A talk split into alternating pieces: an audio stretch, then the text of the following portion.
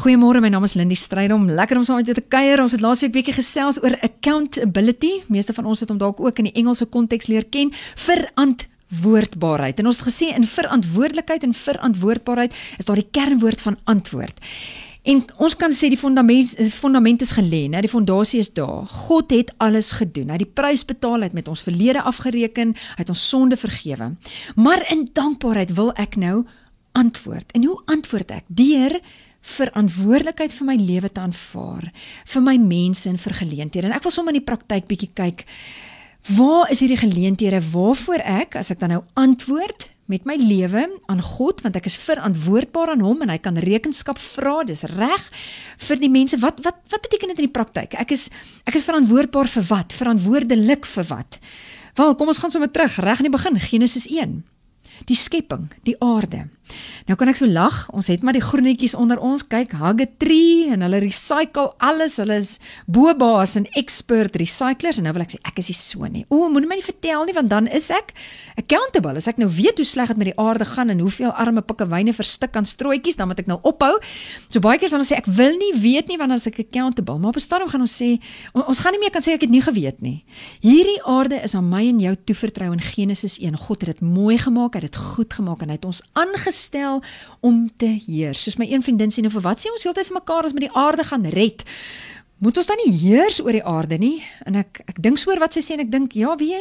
Ons het hierdie verantwoordelikheid van die aarde so ver verwaarloos dat ons hom nou eintlik probeer red. Red wat te redde is, maar die aanstelling reg aan die begin die verantwoordelikheid was om te heers, om te bewoon, te bewerk en te bewaar. En dat ons gaan nie kan sê nee, maar dis vir 'n uitverkose groen groepie wat die boontjies moet oppas en plant en die plastiek moet optel nie. Nee, ek vat verantwoordelikheid in my verantwoordbaarheid teenoor God. Ek dink is 'n ander gesprek as iemand nog nie daai oorgawe gemaak het en sy hele lewe vir die Here oorgegee het nie, dan is jy daar in jou selfsugtige hoekie en jy sê maar dis iemand anders se probleem en dis iemand anders se probleem. Maar ons sê ja met ons hele lewe en daarom is my hele lewe diensbaar aan God en wat hy van my vra. OK, so sy aarde is deel van my verantwoordelikheid. Sy mense wat op my pad kom, is deel van my verantwoordelikheid. Ehm um, soms kom hulle letterlik op my pad en ander kere moet ek so bietjie uit my pad uitgaan, uit my gemak komfortsone uitgaan om uit te reik en aan te raak, om om te gee en liefde, God se liefde aan te gee. Ek sal nie kan sê aan die einde op oordeelsdag nee Here, ek het nie geweet dit is nou vir u so belangrik nie.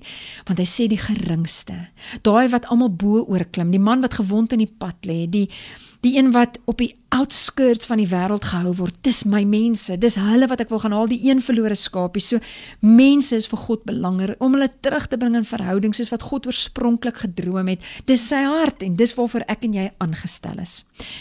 Ons is ook aangestel om dit in 24 uur van elke dag te doen. En die een het nie meer uur nie.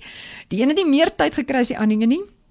Elke sekond en elke oomblik wat die Here gee is is geleende tyd en en ek weet as 'n uh, as 'n mense ouers ouer word soos wat ek ook nou daar is my pa het in die afgelope week sy 72ste verjaarsdag gevier dan raak 'n ou se bietjie meer bewus as jy mos nou jonk is en jy's gesond dan dan is tyd en tyd wat jy met mekaar het nie vir jou so so belangrik nie of jy dink nie daaroor nie. Mense gaan mos net by jou wees. Maar nee soos ons ouer raak besef ons tyd met mense. Een raakpunt om vir iemand dalk iets van van wie Jesus is te kan wys of te kan vertel.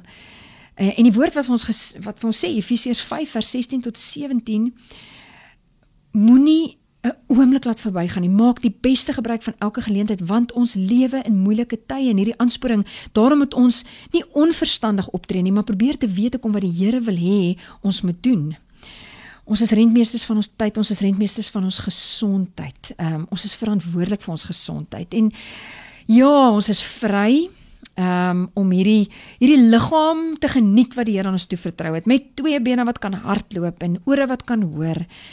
Maar ek wil ek wil meer as dit net geniet. Ek wil dit oppas. Ek wil sê Here, maar dis ook die voertuig wat die goeie nuus moet vat tot by die uithoeke van die wêreld. Ek kan vaar verantwoordelikheid daarvoor en ek wil dit oppas. En as ek net so eenetjie nog in die praktyk kan noem, ons woorde Matteus 12:36 wat sê van elke ligsinnige woord gaan jy rekenskap moet gee. Here, ek wil nie hierdie mond wat U vir my gee gebruik om sommer net ligsinnig nonsens te praat en dalk sommer sonder dat ek dink iemand af te breek of te beledig nie.